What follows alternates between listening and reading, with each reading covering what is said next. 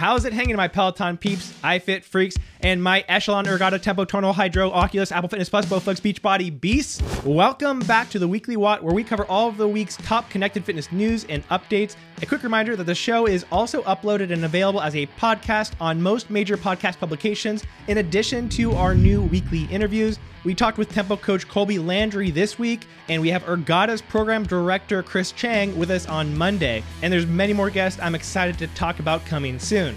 There was a lot more Peloton drama this week. Damn, those guys cannot catch a break. Lindsey Vonn teams up with Tempo, and Echelon revealed their first new connected fitness bike of 2022. Lots to cover this week. Thanks for being here. I'm your host, Colin Jenkins with Connect the Watts. Make sure to drop a like if you're watching here on YouTube, and let's get the show started. So, if you remember last week, Peloton shares sank even further after it was revealed that in the first episode of the Sex and the City reboot, the fictional character Mr. Big ended up dying after a Peloton class with Jess King, who played a fictional Peloton character. And it is important to remember that these characters are indeed fictional as we talk about what happened because it elevates the point of just how absurd the whole situation was. Well, initially, Peloton had their cardiologist respond to the news to talk about how it was Mr. Big's lifestyle and not the Peloton bike, which actually killed him. And again, remember, we are talking about a fictional character. And I was thinking, man, that's classic Peloton, taking themselves way too seriously when they could easily turn this around by just poking fun at it. To which I was completely shocked when they actually ended up doing just that. Within 48 hours, they put out a brand new ad featuring Mr. Big and Jess King that immediately went viral. Well, technically, it was Ryan Reynolds who was behind all of this. Evidently, Ryan had just been pitching his marketing company Maximum Effort to Peloton, saw the situation with Sex in the City happening, and called Peloton to suggest that they hire him to make this ad right away. And to Peloton's credit, they listened. And so, with this ad success, Peloton was able to relish their first good news in what seems like quite a while for a few days until it all went to shit.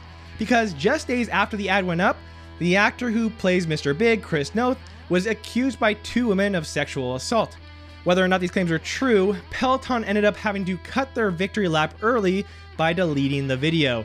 Peloton, it seems, really cannot catch a break this year between the treads being recalled, their slowing growth, the tanking of their stocks, and now this. I almost felt bad for John Foley, and then this next bit of news helped me remember why we shouldn't feel too bad for him. Because the New York Post dropped the scoop this week that John just purchased a sweet 5 bedroom, 7 bath mansion for $55 million. Now, to be straight with you, if I had John's bank account, I would probably buy this place too because it looks ridiculous. But I might have timed it a little bit better to not demoralize the entire morale of an entire company, many of whom are experiencing a pay cut. See, many workers for Peloton are scared of being laid off after their current hiring freeze. They're upset seeing many of their stock options with the company becoming less than one third of what they were worth last year. And Peloton employees at their storefronts are evidently having their paychecks cut drastically. And evidently, a good amount of employees were also peeved about a recent private holiday party that John and his wife Jill hosted for a select few Peloton instructors after having the company's holiday party canceled. It became a big enough issue that John had to send out a memo to the employees reading Hi, team. This holiday season, my wife and I hosted a personal party for our vaccinated family and friends to celebrate all NYC has been through over the past two years. Although some Peloton teammates were invited, this event was not officially affiliated with Peloton in any capacity. I have since learned that this personal event has caused frustration and angst within our team. Please know this was never the intention. I care deeply about this team and am very much looking forward to a time when we can all be together again. Tomorrow, we are going to focus on our monthly all hands, as we have always done, on business related topics, not personal events. Now, look, you can't be pissed about not being invited to John's party and also be pissed that he just bought a $55 million mansion you gotta choose one because if you want more people to be invited to his parties, well, you can't be too mad at a guy for buying a piece of property that can hold the biggest parties ever. Either way, things have been more than a bit rough at Peloton this year. Let's hope they and all of their employees have a much better year in 2022. You know who hasn't been having a rough year? Surprisingly, Echelon. See, there are a lot of people that think right now that there is a lot less interest in connected fitness now that gyms are open again. To which I ask, have you been in a gym lately?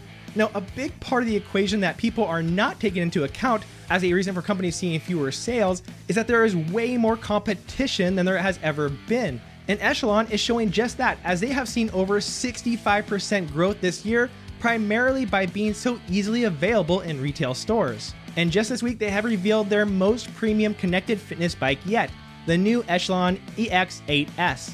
I got to see this bike in action, and its design is definitely one of the most unique I've seen. From its ultra large 24 inch curved touchscreen that flips over for workouts off the bike, to its two wheel setup, which provides additional stability and features lights that can change based on your heart rate, your speed, your music, and various other settings. Whether you are an Echelon fanatic or not, you have to admit this is a pretty cool looking bike.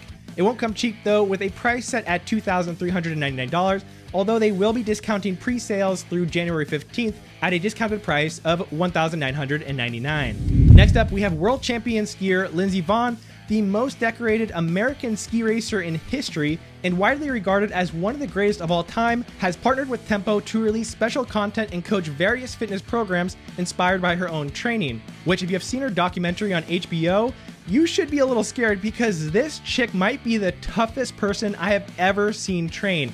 Seriously, check the documentary out. I'm trying not to get my hopes up too much with Lindsey, as I did with Michael Phelps, whose recent champion workout series consisted almost entirely of just walking, but for some reason, I don't think I need to worry about that being the case here with Lindsey.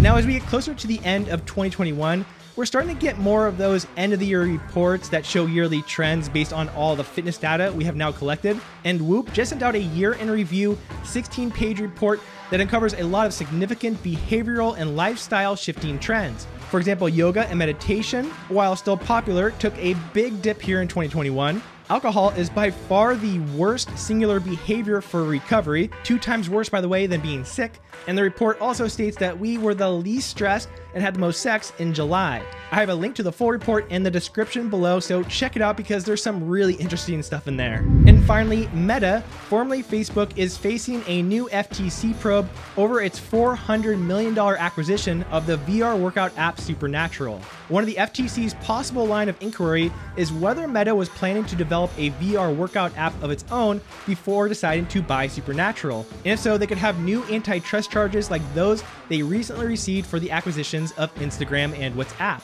Meta boss Mark Zuckerberg, by the way, being referred to as Meta boss is probably one of the best titles for a CEO ever. Well, he has famously said in the past that it's, quote, better to buy than compete with regards to Facebook's Instagram acquisition, and that could get him into a little bit more trouble again here if that's the case. So, what the hell is new this week? Well, for Peloton, some notable classes are the new XOXO Cody Sleigh Ride, which found its way into TMZ, a Disney themed bodyweight strength workout with Rebecca Kennedy, as well as an ABBA featured artist series with nine new classes. On iFit, this week's highlights includes a new 12-part stamina build and hill cycling series with Kenny Ferrer, a new 12-part Bahamas Intro to Pilates series with Kelsey Sheehan, and a live SantaCon 8K run this Saturday, the 15th, at 5 a.m. Pacific Standard Time. I'm to be sleeping through that one. On Echelon, they've introduced new boxing classes that are available with Paige Howell. There are new Zumba Party Ride classes being added this week, and a new Kelly Clarkson Artist Spotlight class. And on Beachbody, the four week Job One program with Jennifer Jacobs is now available for VIP early access. And finally, we have the deal of the week. This week, we have the Withings Steel HR Sport Watch discounted $45 off on Amazon for a limited time. I'm actually in the middle of reviewing this watch, and there are a ton of good things to say about it. First off, it looks just like a regular nice watch, but has the capability of a smartwatch, meaning it tracks and monitors your heart rate, your workout efforts, your sleep quality. It can even connect to your iPhone to alert you when you receive text messages or calls. And best of all, it has a battery life that lasts 25 days, so no need for daily charging. Good stuff. Check it out if you'd like, and I should have a review out on it within the next month. And that is it, ladies and gentlemen, for this week's Weekly Watt.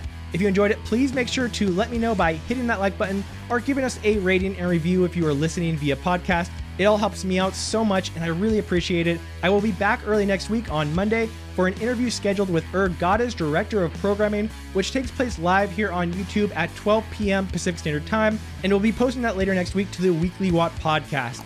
Thanks for listening, and I'll see you then.